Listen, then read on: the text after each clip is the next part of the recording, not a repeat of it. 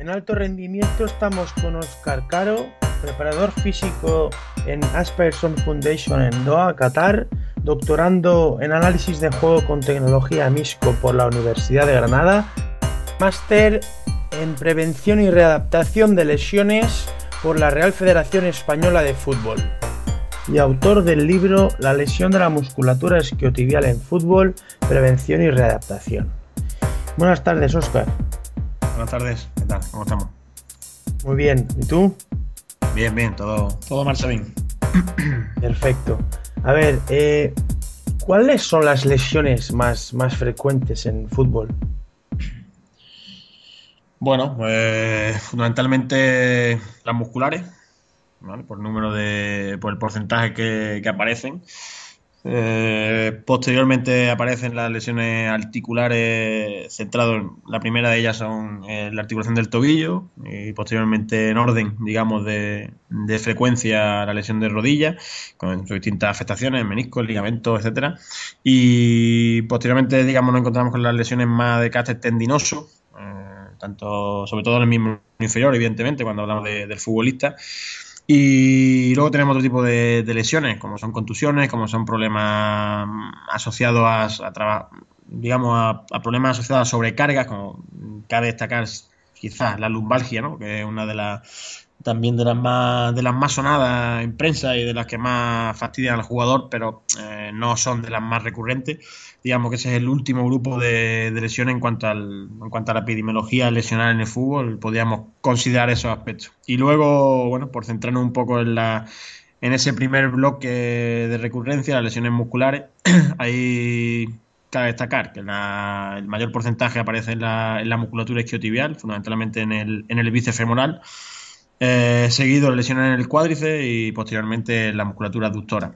Eh, muchas veces la musculatura aductora se hace también a problemas púbicos a problemas asociados, bueno, esa osteopatía dinámica de pubis eh, vienen muchas veces como consecuencia de problemas en la musculatura aductora y, y, digamos que podríamos, podríamos resumirlo así, ¿no? Pero sí que la, la más recurrente y sobre todo la que más eh, recidiva presenta, es decir, la que más veces se vuelve a lesionar la misma estructura una vez se recupera, es la, la lesión de la musculatura isquiotibial. Uh -huh. eh, Oscar, ¿por qué tanta incidencia lesional en esta musculatura?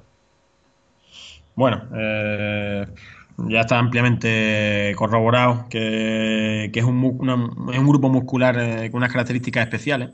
Eh, primero porque son tres músculos los que forman esa parte posterior del muslo, eh, semitendinoso, semimembranoso y bíceps femoral. Como te decía antes, el bíceps femoral el mayor y, a nivel de tamaño eh, y es el que más se lesiona también. Y lo que ocurre con esa musculatura son dos, bueno, tres factores fundamentales. El primero de ellos es que es un músculo biarticular, es decir, está eh, asociado al movimiento de dos articulaciones eh, de unas articulaciones de gran movilidad, como son las rodillas y, son la, y en la cadera, es decir, en su parte más eh, proximal, eh, la musculatura isquiotibial se inserta en la, en, la zona de sí, en la zona de la pelvis, eh, y en su parte más distal, eh, su inserción distal se encuentra asociada a la, a la, articulación de la rodilla. ¿Qué ocurre? Que cuando hay movimientos contrarios en una articulación y en la otra, en la rodilla y en la cadera, la elongación que se, a la que la musculatura se ve sometida es muy, es muy, muy fuerte. Eh, entonces, cuando tenemos una extensión de, de, rodilla, en este caso, y una flexión de cadera, que es el, el, momento más característico de cuando aparece una lesión en esta musculatura, cuando tenemos esa extensión y esa flexión de cadera, eh, la elongación que tiene esa musculatura es muchas veces tan elevada que supera los límites tolerables y acaba por romper. Esa, digamos, es la primera de, de los factores que determinan esa alta incidencia. Eh, el segundo de ellos es la propia estructura del músculo. Eh, digamos, el músculo tiene mucha. Al, al, estar formado por tres músculos, ¿cómo se unen esos músculos unos con otros? ¿no? Como, o sea, ¿cómo están relacionados? Están relacionados por eh, lo que se conoce como estructura, las uniones miotendinosas, que son no son, no son fibras como tal, y, pero es, como un tejido conjuntivo, y tiene un, una debilidad mayor, es decir, tiene una, una menor capacidad para soportar carga. Entonces, como hay tres músculos, hay una gran cantidad de ese tipo de tejido y, y por lo tanto hay una gran gran probabilidad de que cuando se elongue, como te comentaba antes, pueda romper por ese tipo de, de uniones miotendinosas. ¿no? Y la tercera, que bueno, que con un buen entrenamiento quizás se podría, se podría evitar, pero es complejo, no es, sencillo, es la gran diferencia que hay en el fútbol entre el cuádriceps y la musculatura isquiotibial. Digamos, son musculaturas antagonistas. El cuádriceps del futbolista en un normal desarrollo, en, un, en el juego normal se desarrolla, es decir, el músculo que, golpea, el músculo que da el pase, el músculo que salta. Eh, en todo ese tipo de acciones se ve activado y por lo tanto se ve desarrollado, mientras que la musculatura isquiotibial eh, no. Entonces, eh, los niveles de fuerza que puede llegar a generar el cuádriceps son tan elevados que, bueno, si nos ponemos, si nos lo imaginamos, cuando el cuádriceps actúa, la rodilla se extiende, es decir, se contrae el cuádriceps a nivel concéntrico, la rodilla se extiende y eh, si el nivel de tensión o nivel de fuerza, el pico de fuerza que el cuádriceps desarrolle supera eh, al que el isquiotibial o la musculatura isquiotibial puede ejercer, eh, acaba por romperlo. Digamos que uno tira y el otro tiene que parar. Si el que tira es mucho más fuerte que el que para, no para y acaba por romper. Entonces, digamos que son las tres, ese famoso ratio eh, concéntrico, cuádrice, céntrico, isquiotibial, que tanto se considera a nivel de prevención, pues deben estar lo más cercano posible a uno, que son un dato estadístico. Si está cercano a uno, quiere decir que cuando el cuádrice tire en su máxima eh, capacidad, es decir, si cuando el, cuádrice alcance su máximo pico de fuerza, el isquiotibial va a tener un pico de fuerza eh, igual o suficiente, al menos, para poder eh, sobreponerse a, la tensión que, el cuádriceps genera y por lo tanto a esa tensión de rodilla.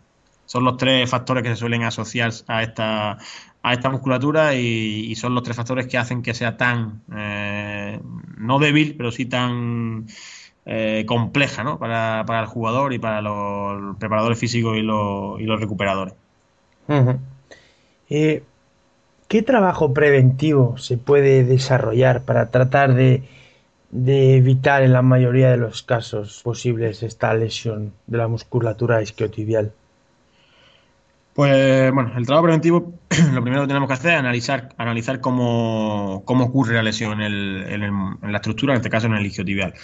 Eh, como te comentaba antes, cuando el isquiotibial se elonga, eh, eso es el momento donde aparece eh, la rotura y si bien cuando hay un golpeo, eh, es cierto que la musculatura se, se elonga, no es el, te decía, no es el, el momento eh, de mayor incidencia. El momento de mayor incidencia es la, en el sprint, en la carrera a máxima velocidad, cuando los niveles o los picos de potencia que los músculos están desarrollando son los máximos.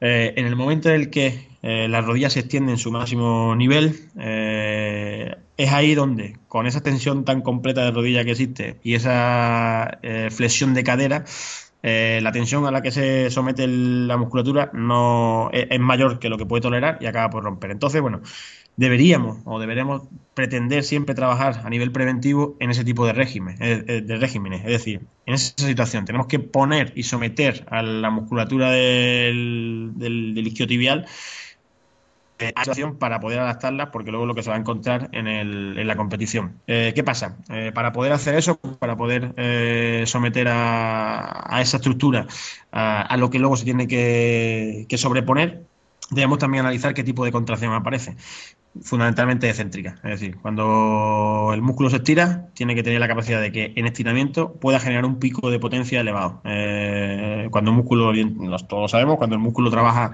eh, se estira, es cuando aparece esa, contracción excéntrica.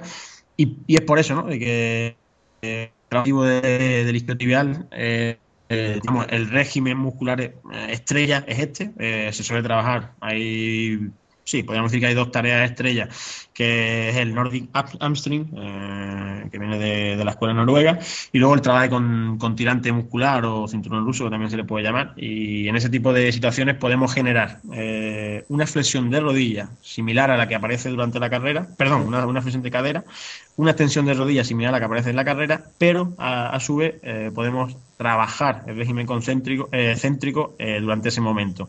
Lo mismo ocurre en el tirante muscular, para mí eh, más adecuado, más adecuado porque el jugador, para empezar, está en bipedestación, eh, con lo cual se asemeja un poco más a lo que luego va, a la situación a la que luego se va a encontrar y en esas situaciones podemos generar esa elongación junto con ese trabajo excéntrico de la musculatura. Entonces, por, resumirlo, podríamos dirigirnos a eso, ¿no? A, analizando lo que ocurre o qué ocurre cuando se rompe, debemos fortalecer la musculatura a nivel excéntrico eh, y luego trabajar ese, componente excéntrico en esos rangos. Eso nos va a dar además pues, una mayor capacidad elástica del músculo, una mayor flexibilidad, por denominarlo de alguna forma, y eh, por lo tanto una mayor adaptación a esos momentos de elongación máxima. Si la musculatura se puede elongar eh, más de lo que se podía elongar antes, evidentemente va a aguantar más aún esos límites y por lo tanto vamos a prevenir en mayor medida el número de lesiones. Este trabajo preventivo, tanto en eh, el, trabajo nórdico como en, cinturón ruso, eh, digamos que ya una vez estando en, temporada, eh, ¿qué día sería recomendable trabajarlo y, qué dosis, ¿no? ¿Qué dosis de trabajo? Pues mira, aquí hay, bueno, para, desde mi punto de vista, cuanto más bueno, cuanto más o lejos del partido, digamos. ¿Por qué? Porque el trabajo céntrico, si bien lo podemos controlar, evidentemente, y si bien eh, se puede cuantificar sin ningún tipo de, problema por la evidencia científica que existen y por las experiencias que, hay y que nos preceden, eh, puede generar determinada sobrecarga en el jugador, puede generar determinada, pues sí, determinada fatiga, determinada molestia. Entonces, eh, yo personalmente, eh, cuando lo, trabajo, lo suelo trabajar martes, miércoles, jueves. Si no quiero trabajarlo los tres días, eh, lo suelo hacer mm, martes, jueves, o lo incluyo, hay semanas que lo incluyo los tres días y, y, lo incluyo martes, miércoles y jueves, si no, alterno, como te decía. así nos aseguramos en cierta medida que eh, si incluimos una carga excéntrica elevada, que, muchas veces nos interesa, eh, si la incluimos el jueves, que aún tenemos eh, tres días para el partido, si el jugador, por esa carga que se le ha sometido, puede tener algún tipo de fatiga, puede tener algún tipo de, sobrecarga, pues tenga tiempo para poder recuperarla sin, ningún tipo de problema. Entonces, eso en cuanto a dónde o en qué momento de la semana. y en cuanto a la cómo incluir la carga, pues si pensamos un poco en los procesos de recuperación y demás, el martes, cuando lo incluyo, lo incluyo en, mucho menor carga. ¿Por qué? Porque estamos relativamente cerca todavía del partido y puede que tengamos algunos jugadores pues con cierta sobrecarga, con cierta fatiga todavía de ese partido. Entonces, eh, ahí la carga que le incluyo eh, suelen ser de una o dos series de seis repeticiones, siete repeticiones no más. Eh, cuando trabajo eh, dos días a la semana el trabajo céntrico en isquiotibial, que es lo más frecuente, el jueves es cuando incluyo una mayor carga. La carga que suele, incluir, o que los distintos estudios nos dicen de que como mínimo, pues unas 30-40 repeticiones céntricas, pues en mi caso eh, suele incluir tres series de 10-12 repeticiones. Así alcanzamos un poco ese número de, contracciones y bueno, y por la experiencia que tengo, mm, afortunadamente el número de lesiones isquiotibiales que he tenido ha sido muy, muy reducida, que no tiene por qué solamente por esto, pero quizás esto le haya beneficiado en un mínimo porcentaje y, creo que, bueno, que se adaptan bien a la, eh, en cuanto a términos de carga, en términos de, planificación dentro del microciclo. Y ya para terminar, Oscar, cuando la lesión ya, ya se ha producido, eh, ¿qué protocolo general se debe aplicar? Aquí eh, eso dependerá en, gran medida de, qué lesión tengamos, si tenemos un grado 1, un grado 2, un grado 3. La, bueno, por, generalizar un poco, cuando aparece una lesión relativamente seria, pues estamos en un grado 2, de una, rotura del bíceps femoral. Estamos hablando de unos 40 días de, baja. Eh, la planificación es, muy clara, eso sí está muy, muy marcado, muy determinado y, prácticamente se, se tiene que individualizar, evidentemente, a cada uno, a cada uno de los jugadores. Eh, pero en esta, en esta línea, pues se realiza un trabajo inicial eh, de, digamos, reeducación funcional, es decir, se trata de, de que la musculatura o que la estructura eh, vuelva a poder tener una funcionalidad normal, eh, es decir, haya, no haya dolor al caminar, por ejemplo, no haya dolor al estiramiento suave, eh, no haya dolor al apoyo con un solo miembro. Eh, todo eso está muy focalizado, muy centrado en el trabajo fundamentalmente de fisioterapeuta, en nuestro caso, como recuperadores en este, en este momento pues debemos seguir trabajando la otra estructura que no está lesionada y, todas las capacidades que el jugador eh, tiene para que no pierda esos niveles. Pero si nos centramos en ese trabajo, cuando aparecemos nosotros fundamentalmente, eh, pues empezamos con trabajo eh, isométrico, concéntrico y excéntrico, por ese orden, y al final acabamos trabajando pues un poco lo que hacemos en el trabajo preventivo, en la última fase del proceso de recuperación lo, podemos incluir. Si esto se, si esto se le puede sumar, pues el trabajo en descarga, por ejemplo, trabajo en elíptica, trabajo en agua, eh, trabajo donde haya una marcha pero sin impacto, eh, estaremos beneficiando en gran medida ese, proceso de reeducación. Y cuando ya entramos en el proceso más mm, centrado en el reentrenamiento, es decir, en preparar al jugador para volver a entrenar con el grupo, pues ahí ya, eh, como te decía, tenemos que fortalecer la musculatura a nivel general, una musculatura que ha sido dañada eh, a través de trabajos concéntricos y excéntricos fundamentalmente. Evidentemente tenemos que respetar los tiempos de recuperación fisiológica que de manera natural o biológica nos determinan, pero una vez ya podemos eh, potenciar esa musculatura, eh, métodos básicos de, musculación, focalizar en esa musculatura, pero también ese trabajo excéntrico propio del trabajo preventivo, podemos ya incluirlo como, como parte última de la preparación del jugador para la, reincorporación al grupo. Muy bien, pues Oscar, eh, en nombre de todo el equipo de alto rendimiento, eh, te agradezco esta, esta entrevista que nos has dado en la tarde de hoy sobre lo que sería la lesión de musculatura isquiotibial en el fútbol. Muy bien, pues nada, muchas gracias y, y un placer. Placer es nuestro, un saludo. Un saludo. Hasta luego.